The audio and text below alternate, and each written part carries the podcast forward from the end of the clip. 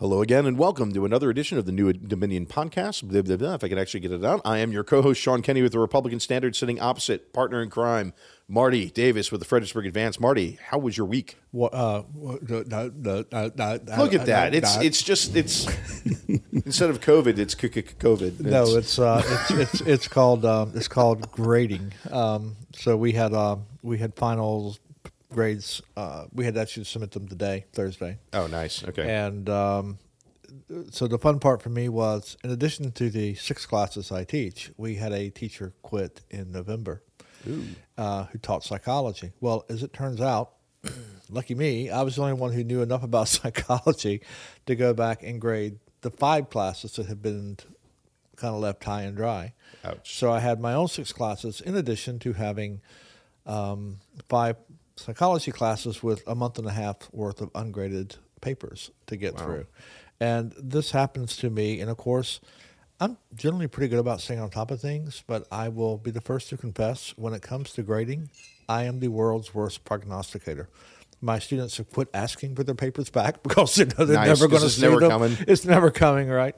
I'm just actually my New Year's resolution was that I put a new system in place so I can actually grade quicker and actually get stuff back to people. So I'm working on it. I'm trying to get better, but yeah. I'm one of the ones that asked for the week extension, and then as soon as they turn around, it's like, hey, Mr. Kennedy, did you grade it? Like, no, I haven't touched anything yet. Leave me alone, dude. Go away. Yeah, go away. Yeah, so, yeah. I'm sure it's interesting, but you know, there was that national championship football game. Got to watch Michigan win the national title, which was a lot of fun. Yep. I was pulling for Washington, but okay. I have some friends who are Michigan folks, so I can deal with that. And just a lot of grading, man. Yeah, Just a lot of grading. But we are having fun over the Advance again. The Riverbend swim story, which just keeps churning water. Yes, it's the only metaphor we had. It's the only metaphor we had. So we have a big story coming out tomorrow. It will have landed on Friday by the time people hear this. And then I've got a column coming out on Tuesday. So rock and roll. So when you listen to the podcast Monday, you can salivate and say, right, what is Marty thinking about the swim team? And then we'll all know. And you'll all know Monday morning. Fair enough. And of course, the General Assembly kicked off in Virginia. Yes, it did. So we're down in Richmond, and all the, you know, it's the long session, so it's 60 days. Right. And the governor's budget is pretty much dead on arrival. So even though he kind of, you know, hit his sales tax hike amidst a car tax cut, which he really had no idea how to really implement, but that's okay, because we're cutting the income tax and we're going to raise sales taxes on the working poor. But you know, the best bill of the year may well belong to our own local delegate, Bobby Orrick. Oh, yeah? Which bill? Who introduced a new bill. Actually, I just read it before I came over. Adele just filed it. It's a wonderful piece.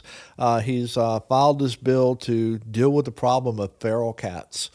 And that may actually be one that goes somewhere. Wow. So what exactly does the bill do? I'd have to go back and read a little bit deeper into it. I was just kind of scanning the headline. I'll go back and read a little closer tonight and edit it. But, yeah, there's pictures of cute little kittens at the top. And you can imagine no good is going to come to cute little kittens in the bill that's trying to tame feral cats. Right. So there was one bill once upon a time that he filed. It was a distracted driving bill long before the advent of cell phones, where it was dubbed the cheeseburger bill by the press because somebody was eating McDonald's in the spare seat and then got into a terrible car accident. So Bobby decided, you know what, I'm gonna fix this problem right now. And so he made it like a, you know, it was some sort of penalty if you were eating a cheeseburger in your car. And the rest of the General Assembly is like, we know you're doing this from a good place, but everybody eats cheeseburgers in the car. I mean, that's why McDonald's invented the drive-through. You know, it's a dirty little secret, but like, I hate to admit this, right? So like, I love a McDonald's double cheeseburger, and I don't know why. Like, no offense to McDonald's, but they're gross. The cheapest, but yet most nutritious like meal you can get in the fast food world. It's like it's actually pound for pound. Like it's cheap, it's affordable, and you get like the most calories out of it.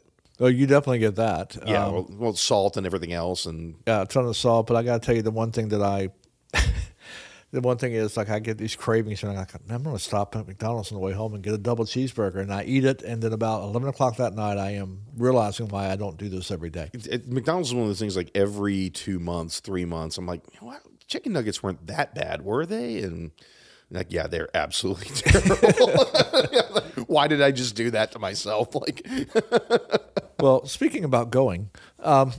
Ooh, what a horrible transition! That was terrible. I'm trying to become a better broadcaster here soon.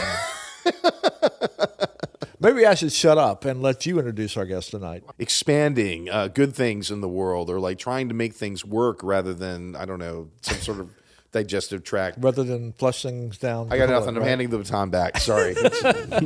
So anyway, since Sean, I've got Sean stumped. And how often does that happen? Corey, have you ever seen me stump Sean? No, it doesn't happen too often. No, I think we got to have a new game show. Stump Sean. Oh, jeez. It's easier than you think, gentlemen. So it's here tonight. We've got a good friend of Megan's and a good friend of ours now, hopefully. Ian from Go Virginia. Yeah. Who was going to tell us all about the millions of dollars that we can all run out tomorrow and apply for and get grants for, right? Yeah. Open bank all the time. Nice. So, Ian, we had a chance. You and I had a real brief interview. You did a great job sort of explaining Go Virginia to me. I know when I told Sean I was talking to you, he told me how much he loved the Go Virginia program and what a marvelous thing it is for the area. And I didn't know a whole lot about it, which is why I was calling you to have you explain it to me. You did a great job explaining it to me. The piece we wrote got a lot of nice comments thanks to the guidance that you gave me, so I didn't say stupid things, as I am want to do from time to time. So I wonder if you just start off by telling folks a little bit about yourself and about the Go Virginia program and all the incredible work that you're doing. Yeah, well, let's take it back. So I've become a Chick-fil-A addict recently. Ooh. Never, really growing up was never in a Chick-fil-A. Recently got into it. It's my guilty pleasure. Can't stop. Can't stop. So can't. You're into the Jesus chicken now. Is that you've sold out? Well, yeah. Well, yeah. Yes, he sold out. Totally. I've sold out. Yeah. Have you converted to the Jesus chicken? So you'll be reading the book of Glenn Youngkin next. It's just proselytizing the word. I thought we were done with that book, Sean. Here we go. Come on now. No. Great thou shalt cut off the sales tax. Or should cut off the car tax and raise the sales tax to afford more Jesus chicken. Sean, you're going to force me to start talking about Karl Marx and the Communist Manifesto again, man. Each according to their chicken needs. So Chick-fil-A has been the real shift, right? If you could tie the Communist Manifesto to Chick-fil-A, I think that we'd all be really impressed. I can tie anything to the Communist Manifesto. Give me 5 minutes. I thought you were going to go with Chick-fil-A on that one. It's like, come on. Hey, just don't disrespect the Lord's waffle fries. Right? Exactly. I'm going to stop. You want to take it over? Sure. Yeah. Even distribution of goods. I cause that. I'm an instigator. No, you're great. You're going to fit right in. Yeah. So Go Virginia was started primarily as a way to diversify Virginia's economy. So it was started at a time when the Virginia Economic Development Partnership was in a little bit of peril. There was a JLARC study. There's just a JLARC study that came out. Yes, right. Go Virginia. You read about. Which is what got me calling you. That's right. So there's a scathing JLARC report on VDP. They've righted the ship there, but that's kind of when Go Virginia was created to serve as kind of another economic development engine for the state. It also came when there was mass sequestration at the federal level. Virginia obviously depends very heavily on the federal government for economic development. That's something that will never end. We've always, for years, for decades, tried to get off that dependence, but it's just not something that stops. With Go Virginia, that's really kind of why it was founded, and that's kind of the thrust of it, to diversify Virginia's economy. So Go Virginia breaks down the state into 9 different regions. We are Region 6, so that includes the greater Fredericksburg area, the Northern Neck, and the Middle Peninsula. And basically what we do, so each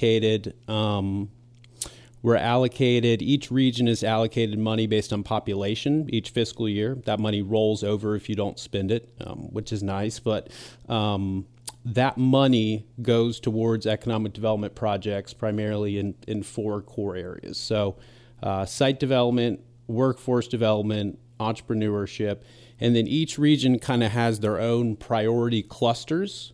industry clusters. And there's a fourth area where you can kind of invest money to do for holistic growth in a particular industry. So we just had in that seat last week, Vernon Green, who has worked with you on a Go Virginia grant with a lot of success. Can you tell us a little bit about that one? Yeah, I was going to say that. Yeah, Vernon, I was actually on a call with him yesterday about his project. So Vernon's project is actually our largest Go Virginia project from a dollar perspective. So Vernon, as you guys know, or you may know, he may have talked about, has had a long-standing relationship with Stafford County Public Schools. Mm-hmm. Has a really rich background in cybersecurity, IT in general, but specifically cybersecurity. So Vernon's program is aimed at getting students certified in CompTIA, which is a really desirable entry-level cybersecurity certification. Cool. There's also a component of that that certifies teachers. So this is an area, it's a really difficult area because cybersecurity, most folks who would be teachers, I know you guys are just talking about school and grading papers, most folks who would be teachers can obviously make more money in the private sector. So it's really difficult to keep folks in the K through 12 system. So really kind of the goal in the teacher certification perspective of that project is to get students who are coming out of the UMW School of Education, get them certified, and then the first few years when they're getting their feet wet, they'll be teachers in the K-12 system. Cool. So I was around when Go Virginia got started. It's probably about like 2014, 2015 is when it came off the ground. And one of the big things that people centered on with Go Virginia was two. One, the relationship with the planning district commissions. Secondly, there was always the example of Norfolk, 1950, was the same size as Charlotte in 1950. And Charlotte's turned into this international hub, and Norfolk's still the same as it ever was, right? Because you've got the difference between cities and localities surrounding it and counties, the way that land use works, the way that we tax in Virginia. North Carolina had a different ball of wax altogether, and they were able to do something with that area that Virginia just never had the tools to do. And so Go Virginia was sort of an early introduction to kind of regionalism in that light. Could you go through some of that and talk to us about Go Virginia's relationship with, say, regional initiatives and economic development? Yeah, so that's a good point. And a gentleman named W. Wynn, who's from Hampton Roads area, actually just passed away recently, but he was one of the founders of Go Virginia. So when Go Virginia hit the ground, the Hampton Roads area really kind of hit the ground running. They were kind of a leader in the Go Virginia space. Because they were initially, I think in 2001, they had tried some sort of regional taxing authority, which is very new, very, very, very new, and it went down in flames.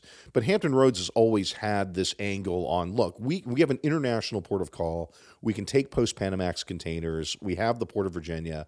Why not? Why don't we not have the tools to capitalize on it and make it a truly East Coast sort of dominant hub for the continental United States, and that was sort of So we're really familiar with the genesis of all of that. Mm-hmm. That failed, obviously, and so they kind of kept workshopping it, and you get to Go Virginia. The Hampton Roads area is kind of like the I don't want to say it's like the paradigm, but it's like this is one of the major focuses, but also Northern Virginia with the transportation authorities and things of that nature, right? I mean, that's all the things that we have to drive through in 95. That's some of the things that Go Virginia is designed to help address. It is, yeah, definitely. Well, I'll just say going back, so I think that when the idea for Go Virginia was brought back in 14-15, I think it was just perfect timing. So I think that there was some luck as to when it got approved. I think there was a lot of work on the front end that went in. But one of the other things that Go Virginia emphasizes is this idea of regionalism. So, which is always very difficult. That's something that we spend the majority of our time on, trying to get the localities to come together on projects. It's really difficult in our region. The geographic footprint, as I mentioned, is Fredericksburg, Northern Neck, and Middle Peninsula. Northern Neck and Middle Peninsula have, a lot of similarities from an economic perspective. Fredericksburg, not so much with them. But it's really difficult often to get those planning districts to work together. It's also difficult to get the localities within the planning districts to work together. And then sometimes it's difficult to get the parties within a local government to work together. So that's something that's always, there's continuous improvement there, but that's definitely a thrust of Go Virginia. And one of the things that came out in the JLARC study is this idea that Go Virginia has improved regional collaboration significantly in the past 5, 6, 7 years. But one of the things about, I mean, we hear about regionalism all the time. We had Matt Kelly in here once before, and Matt's, railing about regionalism, and we got, everything is a regional solution. And, we kind of nod and agree with them, right? When you talk about issues like fire and school and police, and I mean, look, this community here is so tight-knit that, and there's, the lines just blur. You would think it wouldn't be that hard to do, and yet there's always one locality that doesn't want to play in a sandbox. And, in this region, it's Spotsylvania. How has Go Virginia improved regionalism, and how do you see it kind of taking the next step? Sure. Well, I think that generally economic development is a nonpartisan thing. So I think that that's a major benefit. And I think that when folks really see the potential economic benefit of some of our projects, they're less likely to fall into those fiefdoms that they typically fall into. Another thing that I'll say, now that's true kind of broadly. When we get into land use, when we start talking about site development and things like that, especially now with the affordable housing crisis, particularly in the greater Fredericksburg area, that becomes a major issue. That pushes people back into their space. I say 60, 70, 80% of our projects, true in all the other Go Virginia regions, are workforce development. So career exposure, creating pathways for students in the K-12 system, and leveraging our partnerships with the community college system, which represent all the communities as well. That's really where we find kind of a streamlined way, if you will, to bring the localities together. So economic development, nonpartisan, workforce development even more so, especially the crisis that the companies are in now with the employee shortages. Yeah, so the 800-pound gorilla, of course, is land use and transportation. That's the one where Go Virginia. It's not explicitly something that they're there to tackle, but everybody knows it's sort of on the horizon. Where do we stand there, or do we not stand there? It's sort of the same problem. I think everybody realizes it is a problem, but so long as localities make the land use decisions and the Commonwealth makes the transportation decisions, we're just at an impasse. Yeah, I mean, I think so. I think one of the things that you see, particularly in the Fredericksburg area, is the issue of data centers. And I think that folks from the land use perspective are starting to see, they're being forced to see the hundreds of millions of dollars in revenue that data centers could bring, for better or for worse. There are obviously very strong arguments on either side of that equation. But you're starting to see that now. And I think that folks are really getting behind. I mean, data centers, they require a lot of land. Yes. So folks are really getting behind this idea of rezoning for data centers and dedicating land to them. Now, again, the flip side of that is the affordable housing issue, which is pervasive, again, particularly in this area. So the battle between those two, I don't know what wins. And there are obviously strong arguments for both. Sure. So, but like how much? I mean, in terms of transportation dollars, like a data center. I mean, you're not talking about hundreds of people going in and out every single day, right? I mean, you're just talking about a plot. It's almost like solar farms and things of that nature. It's there. It's maybe a handful of people tending into it, but it's not really putting any kind of impact on any strain on your roads and things of that nature. So, residential development, clearly, that's one area that might be outside of the scope of Go Virginia, right? But when you're talking about things like a Kalahari, for instance, there in Thornburg, right, where the locality makes the land use decision, and yet the surrounding transportation infrastructure, if they fully build that thing out, it's just not going to be able to tackle that, right?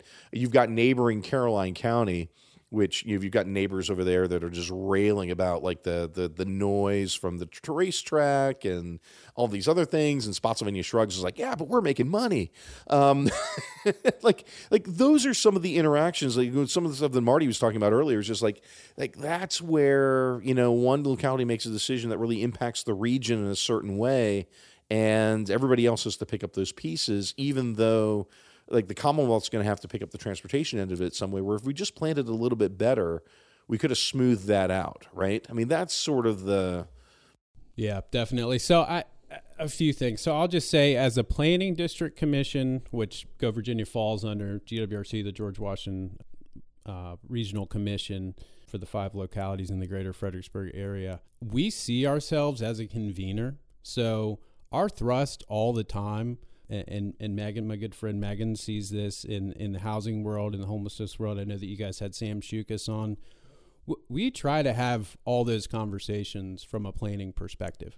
And getting back to economic development, this idea of regionalism, one of the reasons that we want to have a mass of localities come together on something is so that they are competitive. So when we talk about data centers, so that they're competitive for data centers.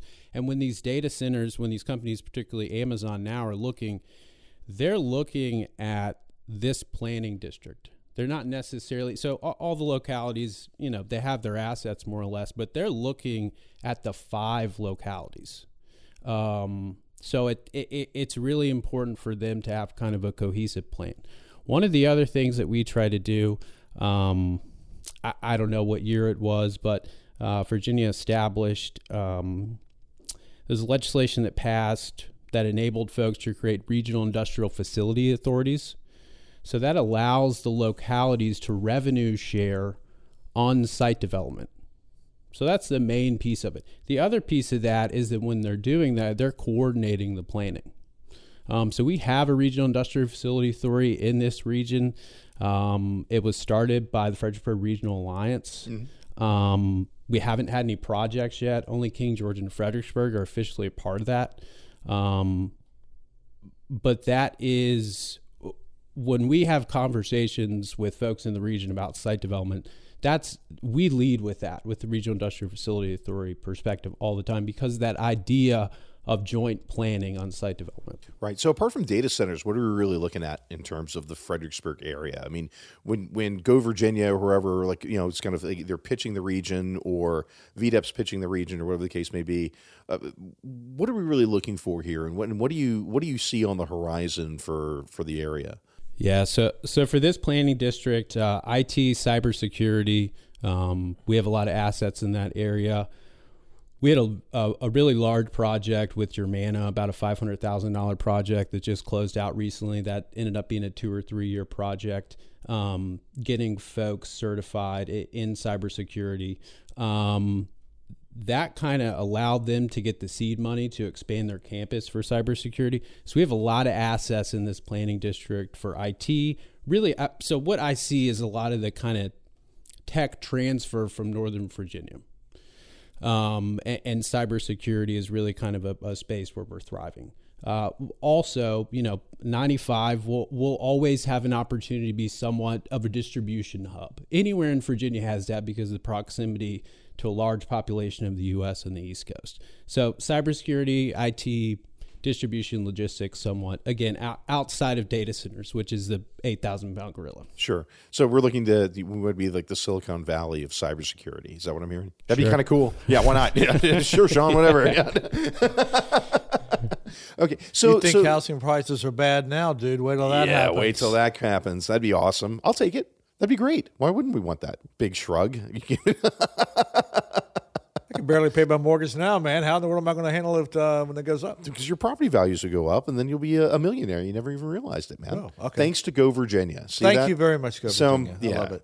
So apart from I'm hearing like the government contracting side, cybersecurity, things of that nature. Talk to me a little bit about like the big ticket items. Again, going back to this idea of like Charlotte, North Carolina, right, where they're pointing at Norfolk, Richmond, the Northern Virginia area. Where are some of the areas where localities are doing well, cooperating? Where are some opportunities that we could sort of breach, and like what's the, where do you guys see yourselves 20 years from now? That's a tough question. That's a lot. Yeah. I mean, I don't want to harp on data centers too much, but it's really an unavoidable conversation in the Fredericksburg region. And I do think so. I went on an inner city trip with the Fredericksburg Regional Chamber to Lexington, Kentucky recently.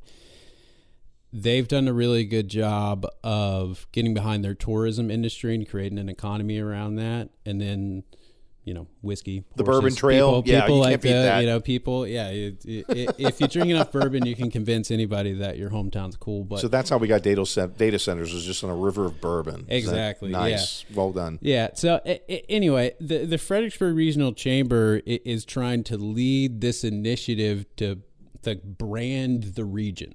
Okay.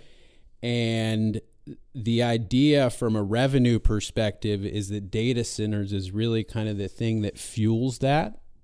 And then that'll trickle down to all these other things. Okay. So again, I don't want to, I'm not getting paid under the table by Amazon, but I just. Sponsored by Amazon. Yeah, yeah, exactly. Yeah, they need it. Yeah, they need the exposure for sure. Of course, totally. They do not get enough. Yeah. By the way, Amazon, if you're listening, 540-498. But there's a trickle down. There, it's like secondary economies, tertiary economies that flow down. When you bring a data center in, there's other opportunities for intersecting economies that arrive at the table contaminant with that. Correct.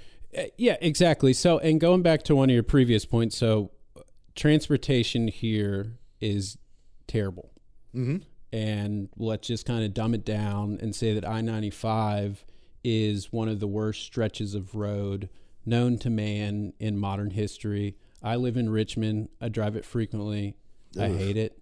Tell us what you really think. At least it moves going down to Richmond. If you're going to say DC, try going the other way. Well, it's coming down here. It's getting worse and worse. But data centers, to your earlier point, there's not much of an impact. So there's an environmental impact for sure, but in other areas, it's a low impact industry. Mm-hmm. So it doesn't create a lot of jobs. 20, 30 and like a data center campus, whatever. And then that kind of dwindles down as you really set it up. But the revenue, hundreds of millions of dollars that we see in our Northern Virginia counterparts, is the thing that has folks kind of salivating. Mm-hmm. And like you were saying, this idea that it can trickle down and create secondary economies. Yeah. So in terms of you say you go ahead, you set up a data center and it's bringing in, millions of dollars the first year. And then depreciation sets in, right? What's the shelf life on these things? On the data centers? Yeah. Ooh, that's not an area of expertise that I have. No, Amazon didn't pay for that one? Still waiting on it. Once I get the check from Amazon, I'll come back and I'll talk. Oh, nice. Okay. But in fairness, I mean, and I've talked to, I've talked to people involved in these negotiations a fair bit, and the depreciation angle gets talked about a lot. The problem is, or the issue is, I don't want to say it's a non-issue, but it's not as big an issue as people make it out to be, because the technology behind the data centers turns over so rapidly. Mm-hmm. You've got to replace this stuff every 2 years anyway, right? I mean, it's almost like the second you build the thing and it's up and running, within 6 months, the technology is obsolete, and you're ramping up, and so the depreciation costs are not as big a factor as, at least as I understand it, it's a lot of people worry about it. Yes and no, right? So it's obviously baseline technology is going to have some sort of a cost, right? But we're still in the throes of Moore's Law, right? So we're still improving what these things do over the course of time, and we're able to make them more cost effectively over the course of time too. So say they last 3 to 5 years, you swap them out, that whatever it's going to be using is actually going to be cheaper, more efficient, all these other things. And so the question for a locality is like, great, I can go ahead and get rid of my taxes and lower them to zero, right? But are you going to be able to rely on that income in year 3, year 4, year 5 before you go back in, and then you do it again, and then if you assess it a certain way, maybe one closes up, maybe one goes to a neighboring locality. At least the way the deal was written in Stafford, which we just wrote about, I mean, yeah, you're going to be able to count on this for a good while. This is not going anywhere anytime soon. Well, maybe, right? I thought I was supposed to be the skeptic, and you were supposed to be the. I was supposed to be the wild eyes enthusiast. For here I am talking like a Republican. Give me the money. Show me the money, baby. Well, you know, it's your democratic idealism, where it's like, oh, great, I can soak this thing. Whereas I'm sitting there folding my arms, going, oh, it's technology. It's like I'm a Luddite at core. Can localities rely upon them to fund teachers and deputies? Or should they really be relying upon them to build schools and one-time costs? That's the general gist of my question. Yeah. Oh, sure. Yeah. Yeah. Well, I think if you look at Northern Virginia, I think that they've relied upon that revenue stream for a significant amount of time, a decade, if not more than that. You know. Sure. But I think to your point, I think that yes. We have this conversation all the time with folks. Again, because there's so much emphasis now that's really kind of happened in the last, and when I mean really, I mean folks starting to think about rezoning and things like that to situate themselves for data centers. It's really kind of happened in the last year, 2 years. We talk to them, especially from a land perspective, about taking a diversified approach so that we don't end up in a situation that you're alluding to. Sure. And I think that really... Yes, what you're looking at is having a revenue stream where you're funding hard infrastructure costs, as opposed to saying for 30 years, we're going to have revenue to fund teachers and we're not going to have to worry about anything else. Right. Can I turn back to the JLARC report that you referenced earlier? And you talked about, I think, correct me if I'm wrong, did you use the word scathing? Did I mishear you? It was scathing. For the Virginia Economic Development Partnership. Yes, I did use that. One of the criticism, one of the recommendations is to change the way the metrics run. That's the part that kind of caught me in the report, right? Mm-hmm. Can you kind of explain that? Because it took me a while to kind of, I'm not sure my head is wrapped around it, but at least to the point that I could write about it. Yeah, I try to explain that to Marty for like an hour and a half, and I got frustrated.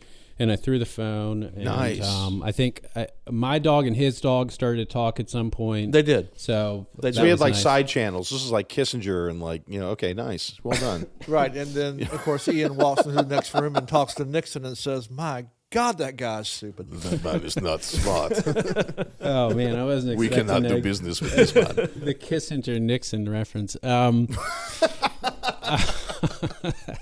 That's good. This got dark. I lived through Rollergate. Yeah. So Go Virginia. Again, going back to the genesis, the idea was creating private sector jobs. So that has been the core metric for every Go Virginia grant since it started. So the JLARC report said that this has become a really successful program for workforce development. And when we talk workforce development, again, we're talking about creating career pathways, which eventually, hopefully, end in jobs. But it's a long-term investment. So the JLARC study basically said, okay, let's still have job creation as a metric, but let's kind of pull the emphasis back a little bit and think of broader economic development benefit. That was really kind of the core of their recommendation. But that's what caught a lot of media attention. That's sort of what hit the front page of a number of papers, right? Yeah. No, it definitely did. Well, at least in your article. Well, smoked. I love it. Oh my God. Well, and with that, it's been a wonderful evening here at the New Dominion Podcast. I will be stepping aside for Corey and Megan to. Where'd you do your undergrad? Say it's not UNC. Oh, my undergrad? VCU. See, look at that. You're just surrounded by enemies, man. It's just like... Life is not good. Life is harsh, man. Did you really come all the way up from Richmond every day? It's been a long week. No, I don't. So I come up Tuesdays and Thursdays. Okay. And I've started to take the train, which I love. Ooh, nice. Very nice. Nice. We're in Richmond. In Oregon Hill, near VCU. Okay, yeah. So there's a place that's changed over the last 10, 20 years, right?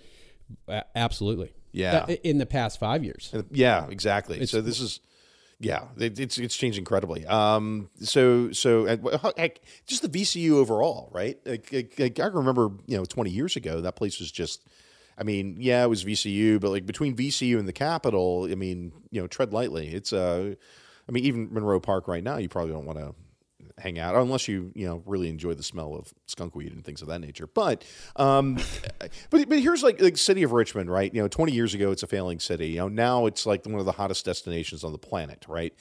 You can't get enough human beings into the city of Richmond. The Henrico and whatnot, they seem to be cooperating a little bit more because they kind of see Richmond as a cultural hub. South of the James, not so much, but instead of like Norfolk really turning into Charlotte, it seems like Richmond is turning into Charlotte. How much of that is? Do you have any sort of like Go Virginia insight on what's happening in Richmond or? I've lived cumulatively. I went to grad school in Northern Virginia, so lived in Northern Virginia proper, DC for a while. But I've lived cumulatively in Richmond for well over a decade, so upwards of like 15 years. So it's more home than my hometown, really. I will trace it back to one thing, and that is VCU going to the Final Four.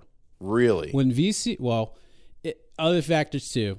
I'm a sports guy, so I'll trace it back to that. But when VCU went to the Final Four, the influx of students that year, the amount of the increase in revenue to the school, and VCU's ability to buy up real estate in the community really kind of fueled a lot of economic development in Richmond, and I think put Richmond on the map a little more. Interesting. So that's sort of, so, I mean, I wonder, could you point to Charlottesville winning the NCAA and say maybe it had a similar impact? Probably not, because it's Charlottesville, but it's like all of a sudden, like the Final Four, you get the students in there and they discover, hey, Richmond's not such a bad place after all. And then all of a sudden there's investment and attention and everything else. Is that the secret to? Well, I don't know if UMW is going to win any Final Fours anytime soon. But, no, they'd actually have to have a basketball program.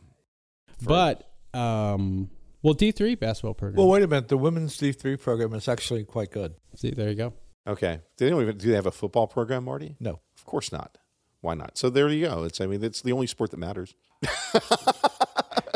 Cricket. If we're going to talk about that damn UVA UNC game again this year, I'm going to reach across this table and smack you. Yeah, I referencing the football game. Yeah, that was. I thought UNC was kind of on their way. They really kind of. Yeah, until they ran into the Wahoos. So we're gonna relive this memory again. How many times are we going to do this? Yeah. How much economic development do you think that was worth in Charlottesville, apart from what was stolen from UNC? November cannot get here soon enough when we get another crack at you. Well, when you run into the 3-8 Wahoos, that's a tough battle. That's really rough, man. Team. So moving on, but just real quick on Richmond, I will say I think that Richmond had a lot of assets. It was a very unsafe city. I don't think that can be underestimated. Most cities are, but they deal with a unique set of challenges that you do not have to deal with in other localities. Better said than I would have said it. That's why they pay me the big bucks, man. Well, absolutely. But in the 90s, it was a very unsafe city. So and VCU was an attractive place. Economic development, you were going to have companies relocating there. So I think that, it became safer. It started to leverage some of the assets. And it has a lot of really strong counties in its periphery. So Chesterfield, Henrico, Hanover are all strong in their own right. And they do, to your earlier point, they're not perfect at regionalism, but they do it well enough. Right.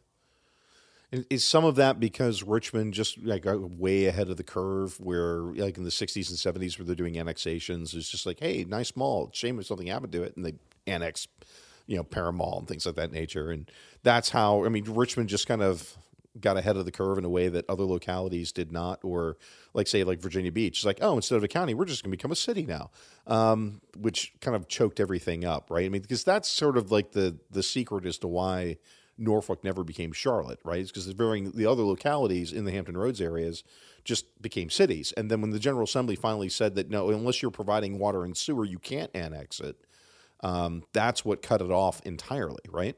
Yeah. Yeah, definitely. Well, and I think, just kind of parallel. So Richmond's development, the expansion of VCU, that's kind of what VCU has become. Their real estate wing brings in hundreds of millions of dollars every year. But they've kind of, to use your metaphor, I guess, they've kind of annexed more and more of the city over time in areas that weren't technically the county, but when you get into deep, like South Richmond, you're really on the border of the counties. Those areas were kind of blighted. They still kind of are, but you saw the school stretch further and further out, and then that lead to economic development opportunities. Sure. So is it really more like building up in terms of a VCU or something like that, they kind of put Richmond on the map rather than the building out, which was sort of the strategy in the 60s and 70s? It's the building out. And I think Richmond has done a really good job, which I think that this region has the opportunity to, of taking advantage of the James River. Obviously, the James River is not here, but in Richmond, I think that the city, the counties have done a really good job of developing an economy around tourism. Okay. So then for cities like Norfolk, for instance, it sounds like what I'm hearing at least is that Norfolk, rather than kind of building out in terms of regionalism or trying to like conquer and annex its neighbors, it sounds like up is really the way forward, like quality versus just, you know, kind of a rude quantity where you're just, you know, sort of getting the land mass necessary to provide for an economy. Is that close? Yeah, I mean, I wouldn't profess to be the expert on Hampton Roads, but yeah, I would say generally for those localities, I think it is more of a building up than it is a building out. I would agree with that. So for the city of Fredericksburg then, like that's a glimmer of hope, because we've had Matt Kelly, former councilman, sort of kind of lament the condition of Fredericksburg. It's like, no, we have all these great taxing tools, but we just don't have the resources of neighboring Spotsylvania and Stafford. It sounds like what I'm hearing is that, you know, UMW just needs to get through the Final Four or some event where like more human beings just like swarm into the city of Fredericksburg, because that's what builds economies at the end of the day, is human beings, right? But if we get that sort of some sort of magnet here that just brings more people in, that this is the key really to building, you know, strong, like regionally based communities. Well, except we have brought people in. I mean, this is one of the fastest growing regions in the state and has been for quite some time. And Fredericksburg's population is expected to grow by another 10,000, 12,000 people in the next 15 years. I mean, and what's attracting them here is a couple things. One, clearly, it's just a great place to live, right? I mean, this is what Matt will also talk about, the unique character of the city. It's just kind of a special place to be. So there's a strong tourism element. There is the foodie kind of element. There is, I know, it's not Charlottesville, man. It's not Richmond, man. I mean, it has its strengths, right? But it's just sort of like Fredericksburg's just kind of is it going to be historic Fredericksburg, or is it going to be neon, right? Or is it going to be, you know, something? I mean, we're still sort of schizophrenic as to what we want to be here and how we do it. Well, Megan, before I get myself in trouble yet again tonight, I seem to be off my game tonight. If I ever had a game to begin with, you're a UNC fan, ma'am. You don't have game. Would you shut up? Look at that. Oh, would you shut up, Megan? Dear God, Ian, are you an athlete? Am I an athlete? Were you an athlete? In my mind, I was an athlete 20 years ago. What sport? I played football, basketball, and baseball. What position? In all three of the sports? Yes. That could be a lot of positions. I was a guard in basketball. I'm short. I can see that. I had no other options, you know. Football, quarterback most of my life. I got to the point later on where I was like, I really don't love this responsibility, kind of just want to chill. So I played wide receiver and defensive back. And actually, when I was in high school, we came up to Fredericksburg. We played the James Monroe. Yep. Vernon made that mistake the other day. That's why I'm blaming it on him. Fair. The James Monroe and the nickname? Yellow Jackets. JM. 28-0 victory on behalf of my school. So took you guys down. But nice. And then in baseball, I played center field and was a pitcher. But again, many years ago.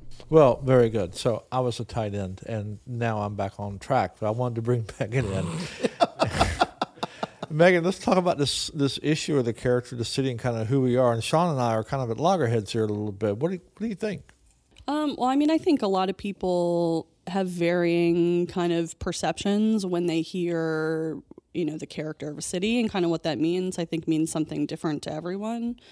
I think in terms of development, I mean, we've spent a great deal of time talking about all the various elements that would go into that. And I think to everyone's point about you know, kind of the different needs of the localities, you know, what that kind of character of a downtown district versus the character of, you know, more of a rural county like King George or Caroline, or even more suburbs, right, Spotsylvania and Stafford, like the idea of what someone thinks the character of that is very different. I do think, like, being a downtown district, that Fredericksburg City has a unique, you know, I guess, idea of what that character would be compare. And I think a lot of, you know, planning districts are kind of like that. You have like more of an urban hub, if you want to call Fredericksburg City urban, and then you have like more localities that are more on the rural side around that. But I think each one kind of presents unique challenges in terms of like what Ian was saying with housing and how that correlates with economic development. And Corey and I, you know, as you guys know, are a part of Fredericksburg Main Street too, and that type of economic development, you know, there's a difference, right, between a downtown district economic development and a locality economic development. There are a lot of elements that can fit into either of those. It's all like transition zones and things of that nature, right? Mm-hmm. Which, I mean, again, like, we don't do a very good job of that at all. Maybe the counties do, but, you know, in cities, in terms of like Fredericksburg, there is no transition zone. It's you know, suburbia, and then you hit a wall, and then it's, you know, more suburbia, but. Yeah, there's not a whole lot of opportunity for that kind of thing. And then, like in the Spotsylvania being the kind of the prime example, because the Rappahannock is of and itself like a transit. I mean, it's a hard line, right? You're not going to be able to transition over to anything like that. And so, much like the city of Richmond going into Henrico and annexing it, right? To some degree, you know, Fredericksburg really did start doing that in the late 70s when they could, and they almost got the Spotsylvania Mall. Actually, territorially they did, but I think Spotsylvania still taxes it. But that's how rigid the lines were back then, and those lines that history really hasn't gone away, right? It's Spotsylvania still views Fredericksburg as this leech that took away Central Park, and now they have it. Now they're making tens of millions of dollars on it, and so they're very reticent to cooperate with any sort of regional anything, right?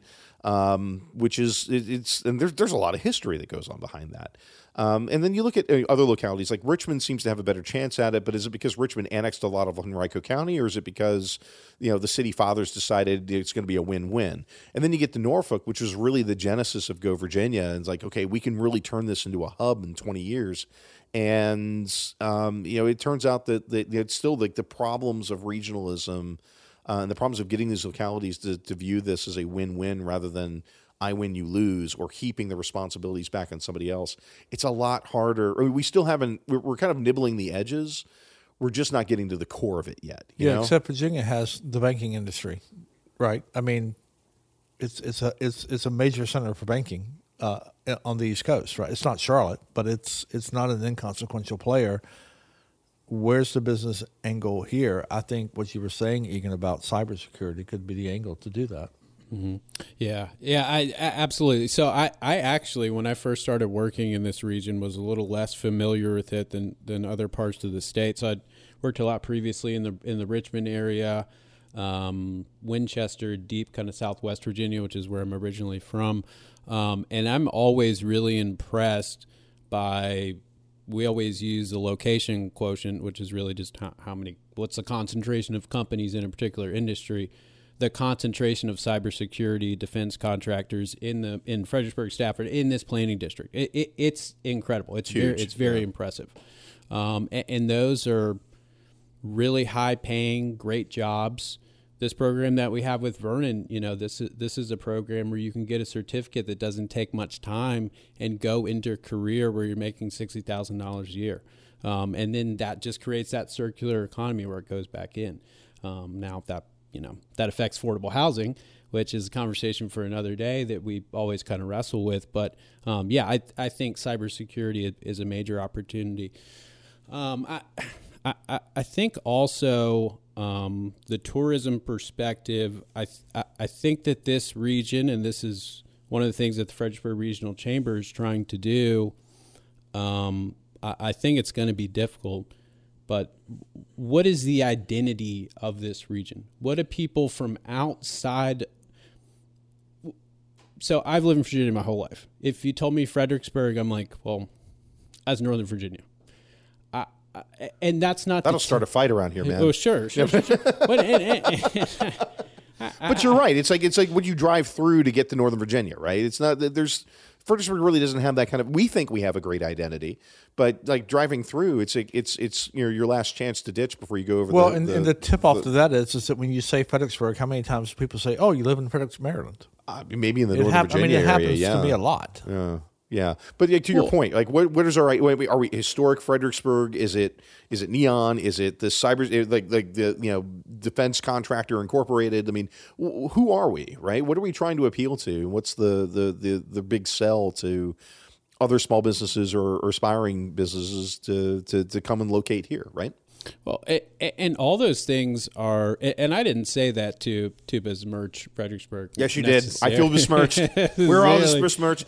We besmirch ourselves. This is it's a drinking town with a history problem. Sure. Which is the best line for Fredericksburg ever. Yeah, so. Well, I know that I had dinner at Capoeira, so I know. Well, then there you go. The Southern mac and cheese, which you would have figured a Richmond guy. We went to something you knew, didn't you? I did. Well, yeah. But.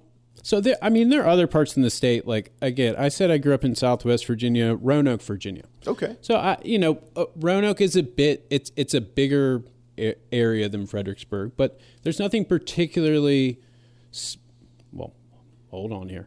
There's you're not going to talk about the Star City that way. But I mean, like, right. So I'll venture to say it for you. Like, there's nothing attractive about Roanoke. You've got the federal court. You've got Roanoke's a great town, and they got Lebanese restaurants over there. We don't have Lebanese restaurants here in Fredericksburg. That makes them more civilized than us. It's true. So they've got great Lebanese restaurants in Roanoke. So, but like the Star City, you've got the railroad over there. They've got a town plaza. You've got the Star. You've got the Western District Courthouse. So you've actually got a lot going on in Roanoke. I'm defending your hometown, yeah. Well, it's live close by. I actually grew up in Natural Bridge, which is even better, cool place. Yeah. But I what I was alluding to is that I think that Roanoke and people in the state have kind of used it as an example of developing an economy around outdoor tourism.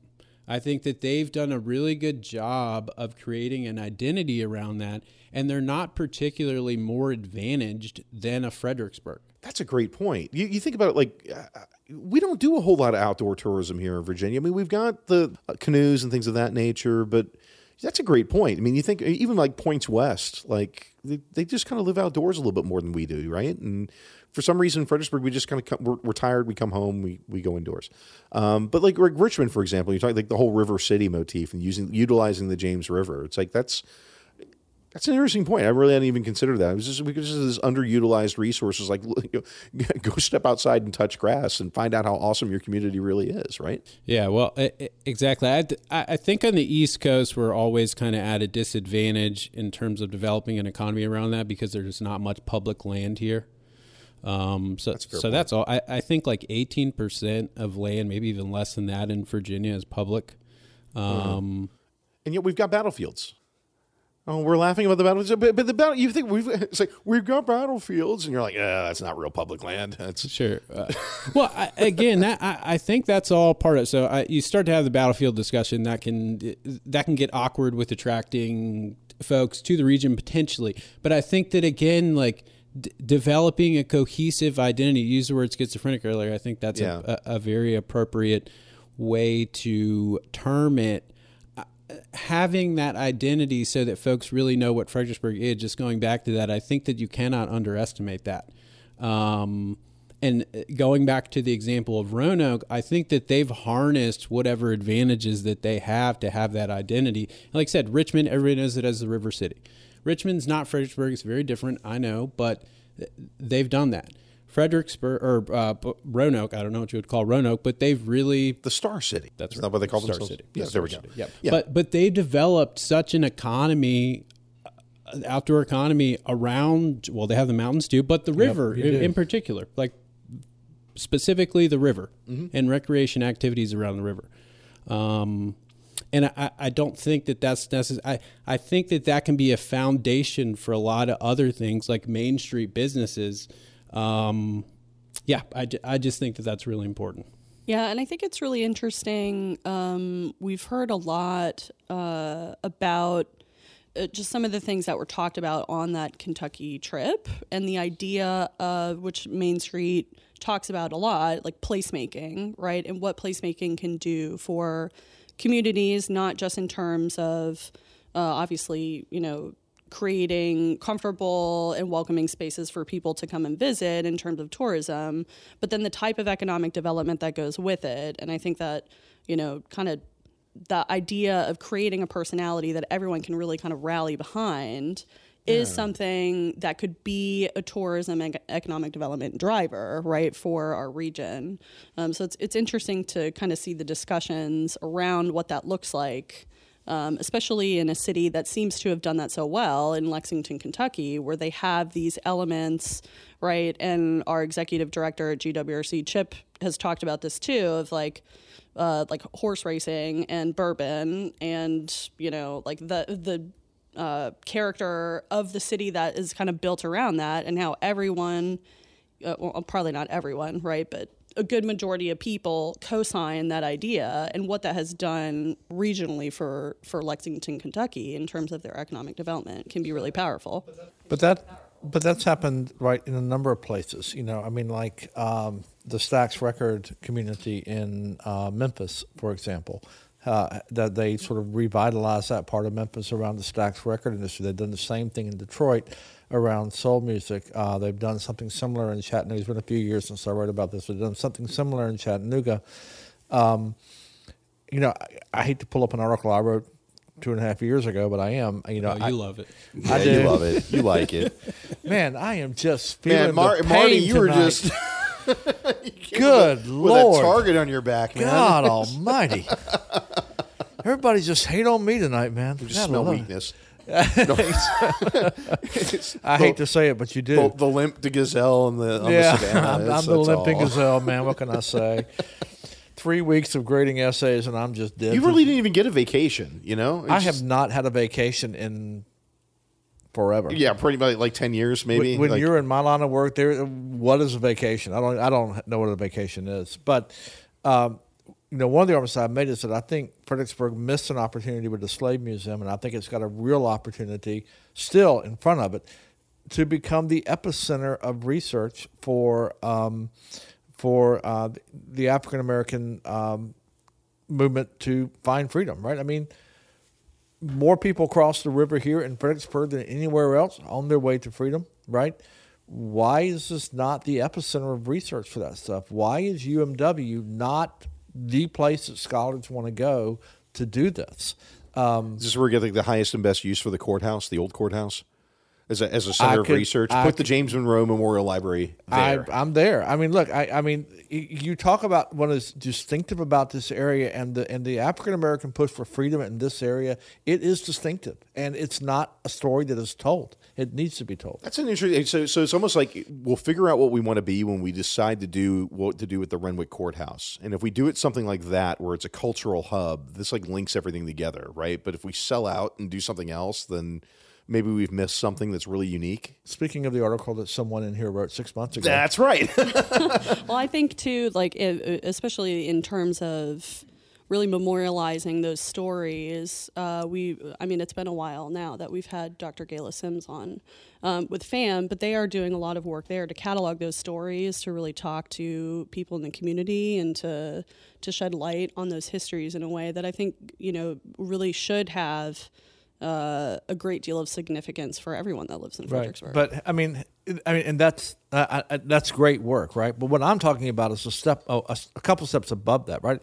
I'm talking about making this a research center. I mean, I don't know if you've ever been to Springfield, Illinois. Look, I hate to disparage. I mean, you talk about a hole in the ground. Springfield is a pit. Okay, I'm sorry, folks. Been there a lot. But my mother was born in Springfield. But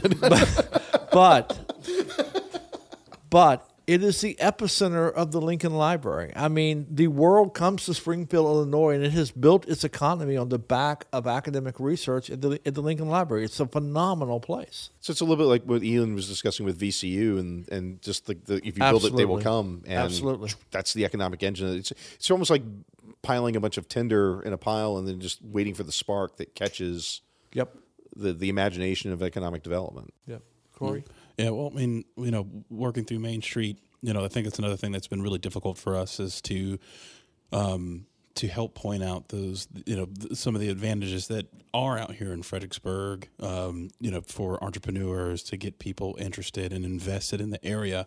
But I think that Fredericksburg is they're really good at coming up with like all these different ways of, you know, talking about how special we are. And I do believe that we are, especially someone who's been here for a while and I've seen a lot of the changes. But, you know, when they say like, you know, where it all comes together, like what does that mean to people? It means nothing. It doesn't really tell anyone anything. And I think there are opportunities in history and things like that. But we do lack a couple things that I think could be really helpful. And I know one of the things that we're working on is we have like the connector path that's going to allow us to connect to other localities and kind of create some of that kind of outdoor, you know, kind of interaction, as well as, you know, the bike racks and all the different ways that we're trying to get, you know, people to interact in that way. So there are, and like in Riverfront, like the whole point of Riverfront being there. So there are some opportunities, but I think it's still going to take some time before like the real possibilities of all these things coming together are really going to actually motivate people outside, because like I think the economic future of what a lot of our business owners are going to be dealing with, there isn't one thing that we're going to be able to say that's going to change how people view Fredericksburg without a lot of energy put into the promotional differences of what we are. Because there's a lot of people who still think we are pretty desolate in like the choice of food and retail and things like that. Like Fredericksburg has changed so fast that a lot of people don't realize what has happened down here. And even with the surveys that we have done to try to help our retailers, like in our district, there are a lot of people who don't realize that Fredericksburg is different. It is not the same place this was 10 years ago. Sure. It's not the place it was 5 years ago. Yeah, it wasn't the same. Yeah, 5 years ago, right? But people still think it's the Fredericksburg of old, and they don't realize it's out there. And in order for us to really survive, especially the larger business community, we need to go out to other localities to speak to the people who have that money, because, you know, there's enough economic strife in Fredericksburg that there's not enough people with disposable income. Well, to feed all of our businesses. Well, and look, I'm getting beat up every which way from Tuesday tonight, so I'll go ahead and stick my neck out there and just do it one more time. I'm a glutton for punishment, right? But I mean, I think part of the solution is what we've just come through. With the whole ADU argument, the whole SUP argument. Look, you want to really change things around here that are going to attract. Build, right? I mean, let's start building, right? You know, the new hotel that's opening up right up here on William Street, right? I can't tell you how many people I've heard trash. I think it's a monstrosity. It's evil. It's awful. I'm thinking, my gosh, I think it's a great gateway into the historic center. I'd like to see more of that, right? Yeah. I'm with you on that, actually. Yeah, I mean, bring it in, build it up. There's so many younger people who, just like my wife and I, when we moved here in 2000, right? Why did we wind up here? Because Dad worked in Washington, D.C., and could not afford to live in Alexandria. We wanted to raise a family. We wanted a home. Didn't want to do it in an apartment. And so this is where we found that we could do that. And with the train, it made it bearable for a while. And then 95 just got worse and worse and worse and worse, right? But, you know, that housing element was critical. And the burgeoning foodie scene in Fredericksburg, which is, you know, I'll agree with you, it's not Richmond, right? It's not even Washington. But for a small town of this size, it's not bad. It's better than it was 5 years ago. It's better than it was 5 years ago, right? But I think a lot of the key is going up. And it's one of the things that I think about a lot when I'm walking downtown or walking around this area, right? Look, no offense, I'm 61 years old. I can talk about old people, right? I'm part of the problem, right? But the thing that always catches me is the number of people in their 20s and 30s I see walking around this region, and I have no freaking clue who these people are, right? And how connected are they to this? I mean, I feel connected, but do they? And what are we doing to make them feel connected? Start building, for crying out loud, and give them a place and a reason to be here. I do think it's interesting seeing kind of the trend in discussions with economic development and how that, you know, relates to housing. I mean, I think that's a conversation that our planning district is engaging in a lot, right? And it's like convenient and helpful to have like a planning district that works on transportation, on economic development, on housing and community health, right? It's like strategic that all those things kind of live in that space together to try to foster that discussion around these issues in a way that is not just siloed. I mean, each section has its own siloed growth, but ultimately, you know, those conversations are interrelated in a way that you can't really get around that. And even I think in terms of state funding and direction from state government, those conversations are becoming even, you know, more closely linked. We had Sam Shukas on, Director for Housing and Community Health, who I work with at GWRC as well. And we attended the Virginia Governor's Housing Conference, and that was a huge chunk of discussions and sessions were housing and economic development and what those things look like when they have to live in the same space, when you're talking about, you know, creating an environment that businesses want to come to regionally and what that looks like. So I do think, you know, those conversations are going to continue to be more and more linked. And, you know, as communities, we have to be strategic in how we make space for those conversations. Sure. Yeah, it kind of comes back to like Spotsylvania in the 70s, they figured they just build a bunch of homes, and this is what would bring individuals, and those individuals would spend money there and what have you. Now you've almost got the condition where Stafford County almost deliberately builds defense contracting and all that in Quantico, so you can work in Quantico, and Fredericksburg picks that up and says, okay, you'll eat in Fredericksburg, but then you'll go live in Spotsylvania. Well, if you live in Spotsylvania and you have small children, guess who gets the tax burden for building schools and all that? It's Spotsylvania County. Louisa County routinely does this to its neighbors as well, because they have the resources necessary to kind of keep their tax rate low, right? And then they build the data centers, and they build the Zion's Crossroads of the world, and they build, you know, the distribution centers, and they rely on Spotsylvania and Goochland to take up the slack when it comes to residential. And then who picks up the tab? Well, the neighboring localities, right? So this is like, again, a kind of like bringing the conversation full circle, right? It's like you still have these localities that kind of play the games without really, you know, focusing on the wider picture, and they'll cooperate on economic development for certain because that's easy to do. But when it comes to land use and when it comes to transportation dollars, that's where the games get played, right? Because at the end of the day, these localities only have a handful of 19th century tools in order to pick up 21st century responsibilities.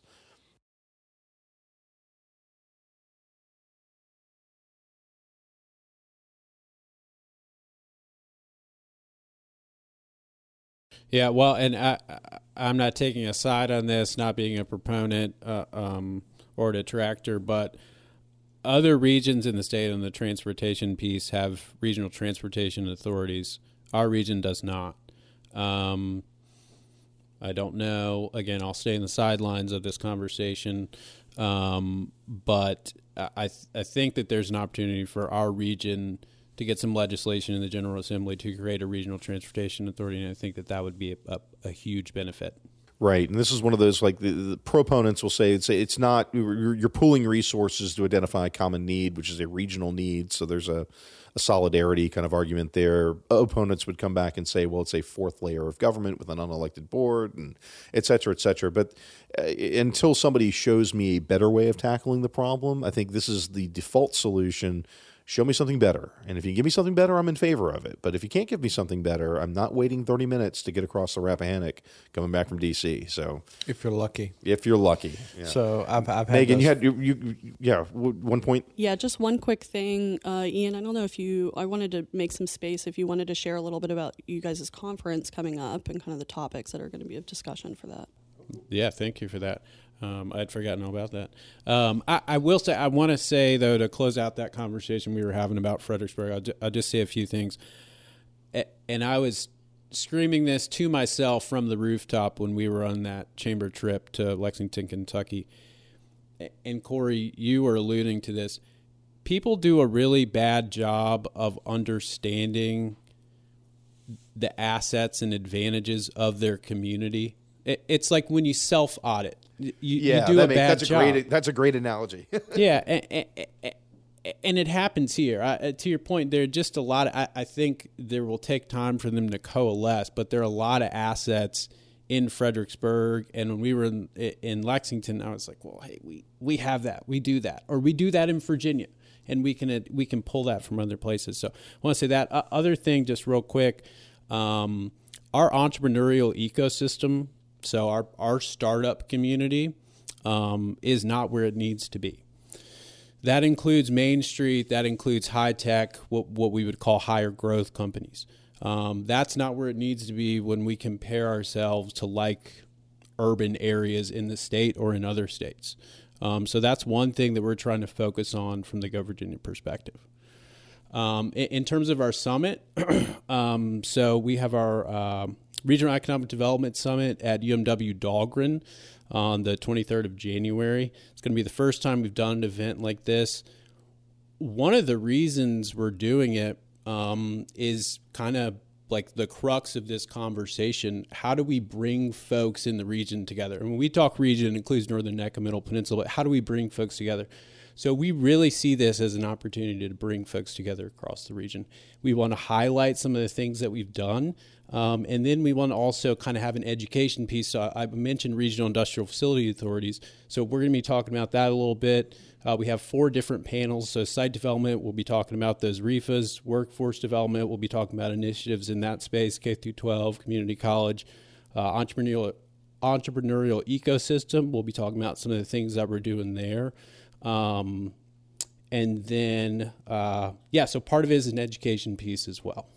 Sure. That's phenomenal. That is awesome. And gosh, correct me if I'm wrong, Sean, but I believe in some people around this table were bashing on the city not having an identity. I think I was the one defending them tonight, wasn't I? A little bit. Yeah. A little bit. Maybe I got something right tonight. I don't know. Depends on which identity you were defending. Right? Yeah, well, I got to take a victory or I can get it tonight with you guys beating up on me left and right.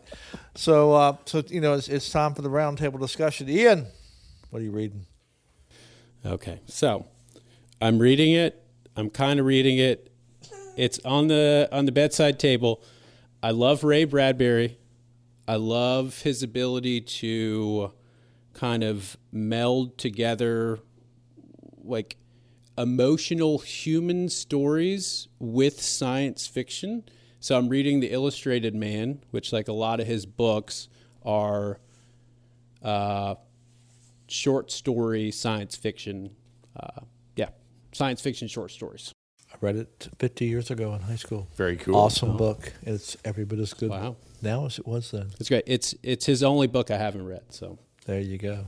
Megan, Corey? Well, I didn't do a whole lot of extra reading. I'm still on the 2 books. I just recently finished my first scoring project for a movie. So a lot of my energy has been going into finalizing a lot of that work, getting it to the client. And then I had like one last minute thing that was kind of dropped on at the end where I was also asked to write an original single to go on at the end credit scenes of the movie as well. So I've been, all those manuals and everything has come down, that we were talking about very early in this podcast, has come down to the execution of this project. And it has gone very well. The client's happy. I'm happy. Ready for the next opportunity. Outstanding. Congratulations, dude. That's great. Look out, Huntley. Corey is coming for you, man. So I haven't started a new book, but I feel like Corey and I both actually have been starting to read through, and this is keeping it light, as I always do, but the articles of genocide that's currently going on in the World Court of Justice. So starting to piece through those. Whew. That's heavy. That's not heavy at all. Sean, how about you, my friend? So I am reading Leo Strauss's Natural Law and the State. And it's mostly directed towards my grad work. So, so that's kind of preoccupied time. I still haven't finished Ellis's The Cause either, but I'll probably be finishing up sometime this week when I'm like going to bed and then sit there and read for like 2 or 3 hours. But like right now, it's all going to be like heavy duty 80 proof philosophy work, guys. I'm going to be really boring on these book picks, but sorry, man, I'm in the weeds.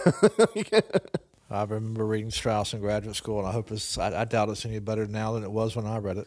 He doesn't say what he means. That's the worst part about Leo Strauss. It's like, you're great at identifying the problem, but you can't tell me how to fix it. It's like, well, thanks for nothing. I'll just go read the great books and wallow. I mean, if you want to do that, just read Karl Marx. No, nobody's reading Karl Marx, man. Like, no, have you actually read Das Kapital? I have read from one part to the other. I have read the entirety of Das Kapital. I'm not going to call you a liar, but like, there's no way. It's like somebody saying I've read Infinite Jest. There's no way you've read David Foster Wallace cover to cover. It's like Wealth of Nations. Nobody's read that book cover to cover. Wealth of Nations? No. Yeah. But I have read Das Kapital. Mm. You want to know why? Because you were forced to? I was forced to. That's what a Marxist would do. Yes. Yeah. I was taking a class in, I was taking a graduate seminar in, why would they force you to read the entirety of it? I mean, can't they just? I mean, it's not. He kind of just hammers and hammers and hammers and hammers. Sean, 3 words. Yeah. University of Chicago. Yeah. Well, there you go. That's what University of Chicago people do. Did you actually know anybody who actually studied under Leo Strauss at Chicago? No. Oh, bummer. Okay. No, before my time. Yeah, well, yeah, that would have been way before. Way before my time. Okay. Oh, well. Yes, but that's what University of Chicago people do. We read tons and tons and tons of books, which is why it takes a person from Harvard to get their PhD in history in 3 years, and it takes someone 35 at the University of Chicago. That's right. So, true story, very quickly. My friend, one of my best friends, went in to do his doctoral examination, to do his orals, and he's like, just killing it, right? And then the guy asked him about this title, and he kind of looked at him, he's like just frantically trying to, I must have read this, right? And it's like, finally, he just admits, like, I'm sorry, I don't know this title. And of course, they finish up, they send you out of the room, they bring you back in, and it's like, I'm sorry, you failed your orals. Oh, no. And he's like, okay, what did I do wrong? And they were like, oh, we were just stunned you didn't know this book. And he said, I'm sorry, I'm well-read, I don't know this book. And the guy told him it was published 2 weeks ago. Oh my gosh! Really, I was kind of hoping this trick question. This book doesn't exist. You passed, but wow, no, they failed him because that scares the hell out of me. Yeah, well, it scared the hell out of everybody at University of Chicago, but he did pass his orals on his second chance. So, oh, geez, he's now after reading that book. He's now Dr. Capper at I believe he's at Southern Miss now. Okay, good for him. Buddhist specialist. Great guy. So what am I reading? I'm reading the speeches of Winston Churchill. That's right. Yeah, loving it. Going all the way back to 1900 and his first speeches. And, even as a very young man, you can see it in those speeches. So it's just, the guy just had it from the get-go. Yep, he had the gift. He's just amazing. We will never see another one like him. No, not in our lifetime. Not that our society really rewards Churchill's anymore. No, it doesn't, unfortunately. But I have lots of collected speeches in my office, and I just go pull a different one off, and I just yanked that one off the last week and started reading it and can't put it down. Good stuff. It's great stuff. So with that, we're done with another issue of the New Dominion podcast, another episode, I should say. Ian Ginger, it's been great to have you here. Thanks for coming and explaining to me yet again for the third time something I just flat out don't understand, obviously. And now we all know why I'm a commentator, not a business reporter, right, Sean? We'll keep explaining why UNC is what it is. Oh, and God, one day, here we go again. You'll just retreat into your University of Chicago identity and not those Tar Heels. Corey, am I allowed to sing us out tonight? No, God. You got to win a game first. The spotlight is earned.